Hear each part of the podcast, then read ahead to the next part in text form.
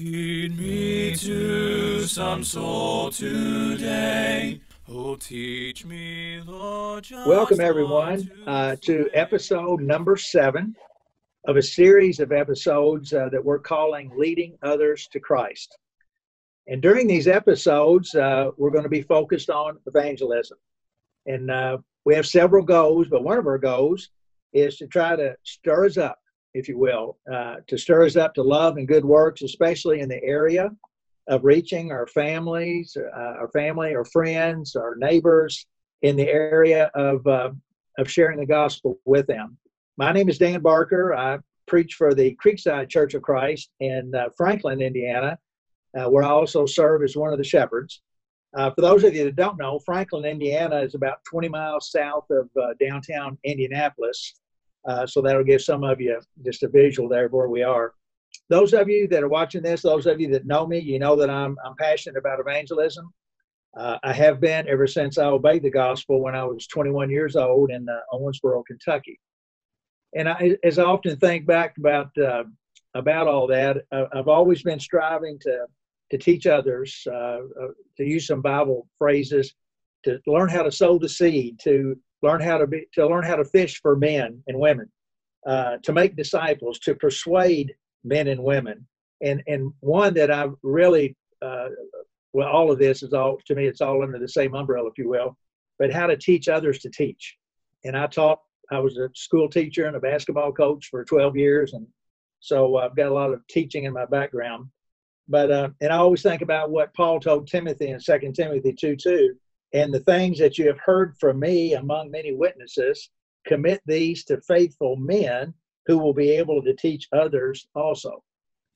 So again, teaching others to teach. So I came up with this idea of um, to identify Christians, men and women, uh, fellow workers who are leading, uh, trying to le- uh, reach and lead others to Christ. And, and once we've identified those folks, to do what we're going to do today, to interview them. We want to learn more about them, who they are, uh, uh, why they're motivated to lead others to Christ, how they're doing their work, and where they're currently working. And we're excited today to have uh, someone with us. I think we're going to be able to learn a lot from. Ricky Shanks. Ricky preaches for the Gainesville Church of Christ in Gainesville, Georgia. Welcome, Ricky. Hello there. Glad to be here. Good, good. Thank you for uh, agreeing to do this, and and I've been really uh, uh, looking forward to, uh, to to talking to you today. Uh, why don't we uh, do what we talked about before? Uh, why don't you start us out because there's probably some people here that may not know uh, who Ricky is. Tell us a little bit about where you're from originally, and and just tell us a little bit about Ricky Shanks. Okay. Well, thank you for letting me be part of this. I hope and pray that the Lord uses it for much fruitful efforts in the mission that He's put us in. But as far as me, I am just a voice crying in the wilderness. It started back in 1974. I was uh, raised a heathen. Uh, as a teenager, I started getting connections or friends with religious folks and went from one denomination to another. And then in 1974, someone said to me, said this was my senior year in high school, uh, talking to them about God and religion. They said, Well, why don't you get all your answers from the Bible? And I thought, Well, now that's a good idea. And so I had no knowledge of the Bible at all. I was the one that would take the Bible, put a finger in there, pull it out without looking, put a finger on the verse and say, Okay, that's what God has for me today. Okay, that was about the extent of my Bible knowledge. And uh, but of course, it didn't take long to where that I would learn more and more. I ended up obeying the gospel and getting married in the, in the same year. And so it, then, as I grew, I was hungry. I was telling people about what I was learning, and uh, people were paying attention. And and then uh, it was in 1980 that, and 78, 79, and 80 that I was in selling insurance, going door to door. And I got to thinking during that process, if I can walk into a stranger's house, sell them something, and take hundreds of dollars of their money selling them this inanimate object, then why can't I walk into a stranger's house and give them something that will be priceless?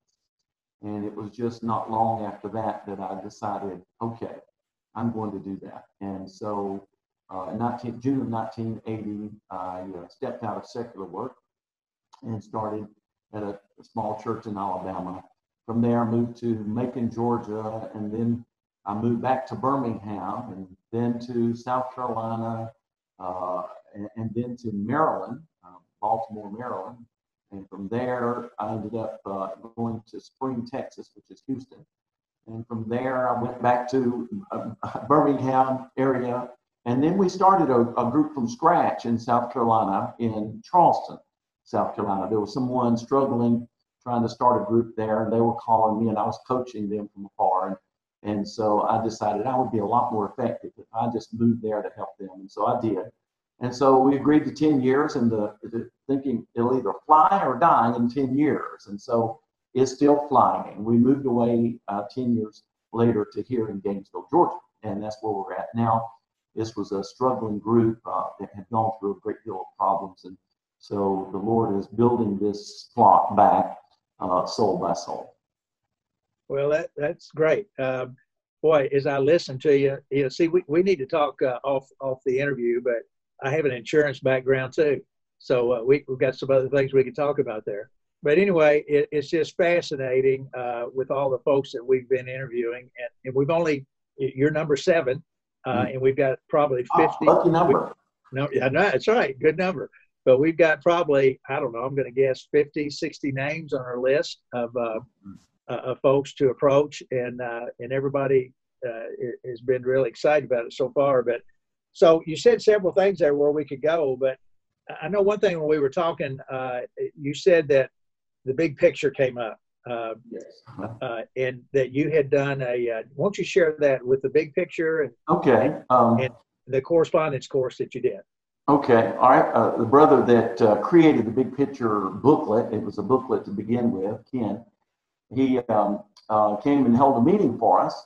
And so, as we studied to, he went over all that material that, that he gave us, which was not a lot, just basically three lessons. And but it was a lot of information, and he had prepared quite a high quality booklet to go along with it. I asked him if I could convert that into a Bible correspondence course, and he said yes, just make certain I have a copy. So I did, and I broke it up into six uh, sections or six lessons, and uh, and we immediately started using that in place of what we were using before. The church where I was at then was Charleston, South Carolina, that we'd started from scratch, and um, and so we had um, a lesson that we were using, and, but this one would actually teach them a good bit of information, which was, you know, a very effective way. We actually had maybe one or two just by studying the lesson uh, call us and say, I, I need to be baptized into Christ. And so, but now that was out of about 4,000 Bible students that we had in Charleston. Uh, but most of them, uh, we over 150 were baptized um, over that period of time hundred, I guess thousands of Bible studies took place. And so, uh, but the, the, the work was very fruitful. But it was just just a tool. That's all it was, is. And Ken would be the first one to say it's just a tool. The gospel is what brings people to salvation. Well, it's this is one thing that I've learned over the years is that, of course, we have the gospel, and there's been all kinds of uh, ways to put the gospel together. I guess in a presentation and and it, it's all interest. It's interesting too. Uh, I put one together with a fella years ago when we were going down to work with a church in Jamaica, and I've continued to use that. And it, I think, it, and you've got things that that you feel comfortable with, and and mm-hmm. everybody does. Yes. And that's another one of our goals is try to find out what tools are out here, and and it might be something that uh, you know, that somebody else is using, and, and I look at it and I go, you know what, I like that better than I do mine, and, and that I, that that would be comfortable for me to use. Yeah. Then you've got you have other people that unfortunately are not using. How do I be nice about? It? They're not using anything. Uh, mm-hmm. They're not really reaching out to people in the community and we're not going to be negative on the interview but it's just a reality yes. that in a lot of places the church is is just not growing because of a lack of focus on this but let's say that my wife and i maybe we're we just moved to gainesville georgia okay mm-hmm. and we're and we're not christians we maybe we think we are but we're looking for a place mm-hmm. we see your sign or we somebody points out the, the where the group meets there and mm-hmm. we show up at services one sunday we don't know anybody. We come in. Is there anything special you do with us? Because we've been some places, and maybe you have too. I've heard this from a lot of Christians. been to places where nobody would even speak to them. Yes, yes. Well, you would be met um, by a number of people. We are a very friendly group. Uh, everywhere I go, I try to make certain that everybody understands their our roles that we need to play, and that is you've got to be loved, and then also you've got to show love toward one another. And then as we begin our worship, we've got to make certain that we are showing love to God. It is not a ritual. You know, we're worshiping in spirit and in truth, not just truth. And so when they when they see these things, they'll certainly have some other questions. So I put together a little booklet that answers um, several questions that all visitors have in common. And that way, if they don't ask us verbally, they can read the booklet and get information about what we're all about and what our purpose is and what we want, how, how that they would fit into this uh, marching in the Lord's army or our parade to heaven or how we want to put it. Uh, we've got to um, show that, that that is our purpose. We're here to honor God as our King. And so to make certain those answers are given. And then after services, they will continue to be uh, we we have a kind of an unspoken rule that that uh, don't talk to people you know until you've already met the people you don't know um, after services. And so hopefully everybody will keep that in mind and that will uh, continue. If you keep that um, you keep, keep that before the flock, they will remember to do that. And thus you are able to set the tone for that kind of reception. So I'm, you know, we're their services and we, you know, you, you notice that we're paying attention and we seem to be interested. And uh, so how would you, how and when would you approach me? Or like think about the follow up. Okay, well, two of, two, two of us probably would end up asking you for a Bible study. Can I usually try to be a little uh, a little tactful from the standpoint I'll say, would it be okay for my wife and I to come by and visit and, and for us to uh, for us to give you a call and see if we can get together. If that is before the virus. Now we're going to have to learn how to adapt to that. But anyway, yes. but we would try to get a one-on-one, face-to-face as soon as possible. And plus, my wife is so good about preparing a meal to uh, be able to invite strangers home uh, after services. Would you, would you, I usually express it this way: Would you bless us with the honor of having you come and eat afternoon lunch with us at our table. And, uh, and that, that's, that's pretty good success. Let me tell you one specific story. This happened in Baltimore where this fellow was searching for the truth. He had heard our radio program up there. He came to check us out. And of course, as normal, uh, I, I, would ask him, I said, would you, would you and your wife do us the honor of allowing you to come to our home for a meal? Uh, it's all prepared, and so nothing nothing to worry about. And uh, so he came, and that ended up in a Bible study. That ended up in them obeying the gospel. That ended up now he's serving as a, an elder in the church and, and is, has taught literally dozens and dozens, if not hundreds, of people the gospel. And that all started because I invited him home to have Sunday afternoon lunch with us. And uh, he said, no one had ever done that to him. And he was so thrilled to see something like that. That that right there was where it all started. Uh, the love that we showed to them. And so that's what we got to do. We got to do what God tells us to. So good. I mean, hospitality and, and maybe, I don't know, as I'm getting older, I find myself going, well, that's, that's old school, you know, but that old, this, that old school stuff works, you know. If it's, if it's God given the instructions, it'll never be old. It'll never be old. I like that. Yes but yeah, just for just to hear him say nobody had ever invited me over before. How many other folks are there like that out there? Oh yeah, uh, where, yeah, where they just they don't have they don't have anybody. Uh, he said he had been to churches all over Baltimore, and that had never happened to him.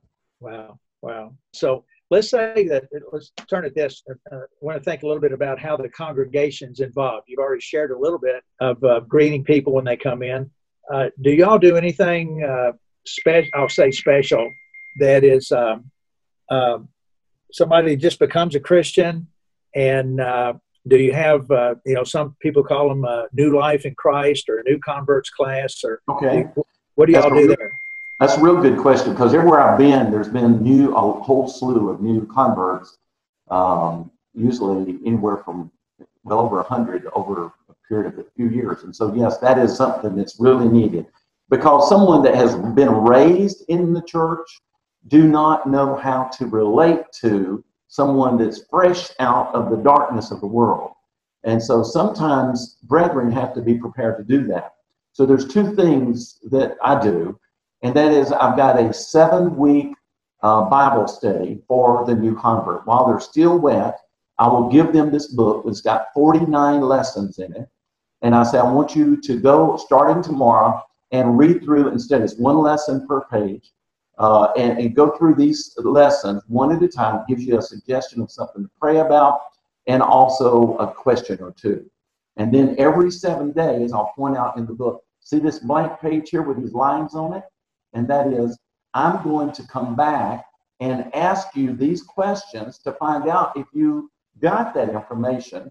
And then there's on, on the left hand side, all the pages are blank. I'd say this is where you write your questions down.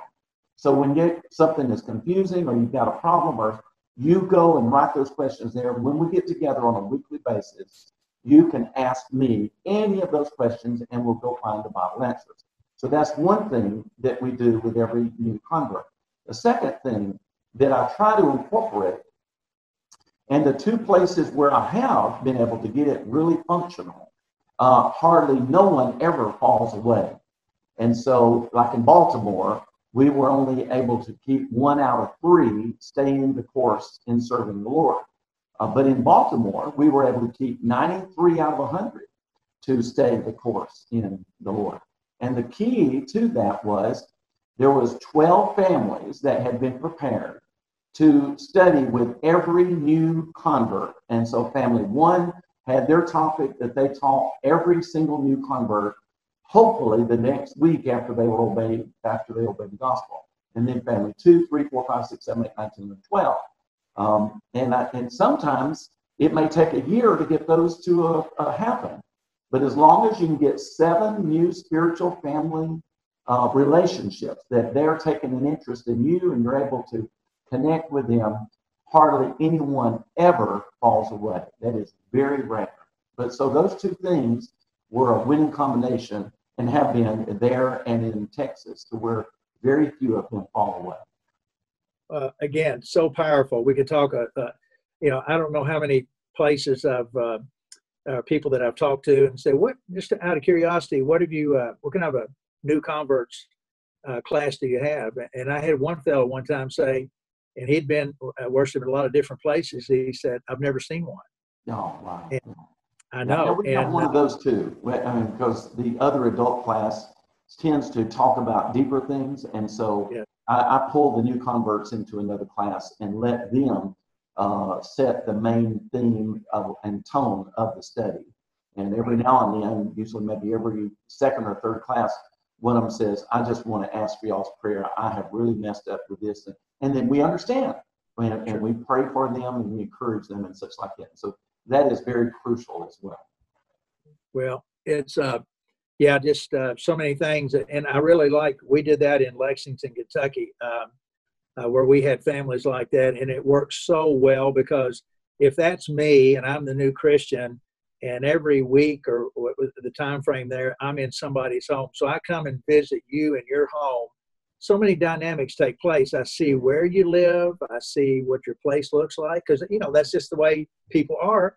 Yeah. And and I might you know there might be something there uh, in our in that little visit uh, where we really connect and and like you say of the of the 12 if you have seven i mean that'd be wonderful if some a new christian could develop a, a special relationship with seven families and i can see why you're you're uh, when you say that you know so many of them you know they, they don't leave they they stay and that's that's so powerful another thing you said that we could talk about too is that the difference between uh, now you didn't grow up, and I'm going to use the phrase in the church, and oh, I didn't either. I was a uh, heathen. Uh, yeah, you were heathen, and uh, me too.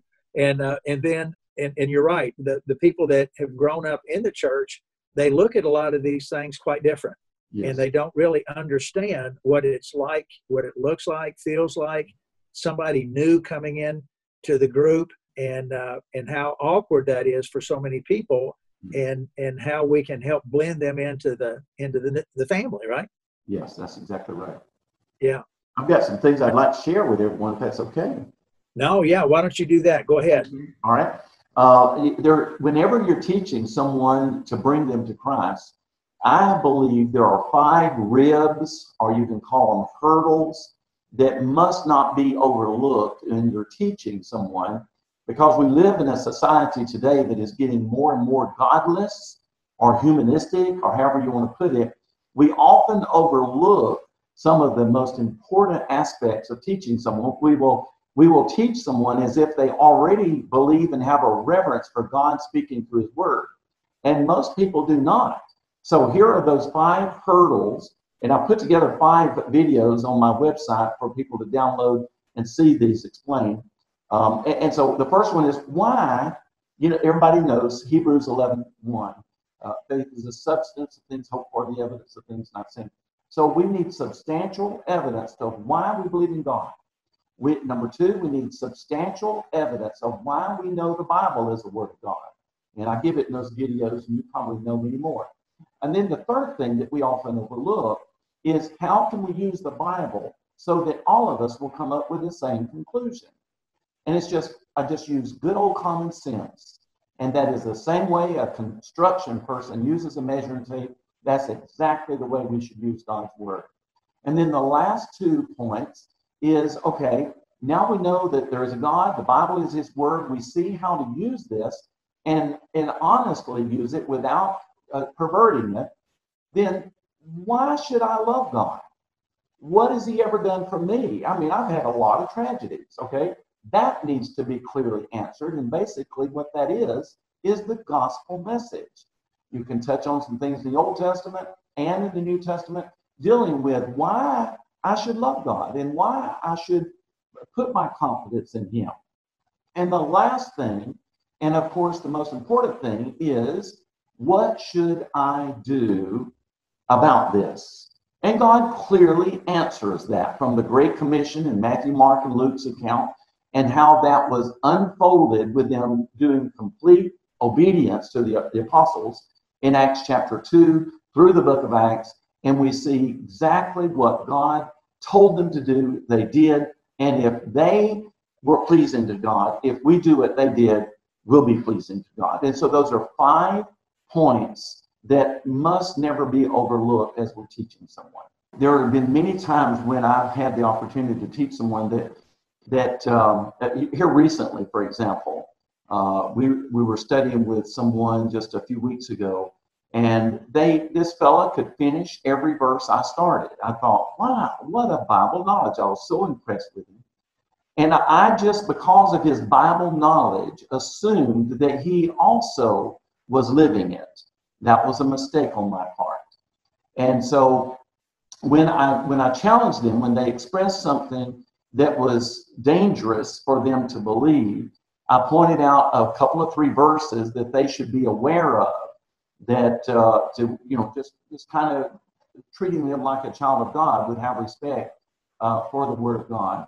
Then they actually had a totally negative reaction to that, and they allowed themselves to get so poisoned by by my giving them kind of a gentle reproof from God's word that they that that is something that could be very much uh, totally distracting to them serving the Lord. That they canceled all future studies.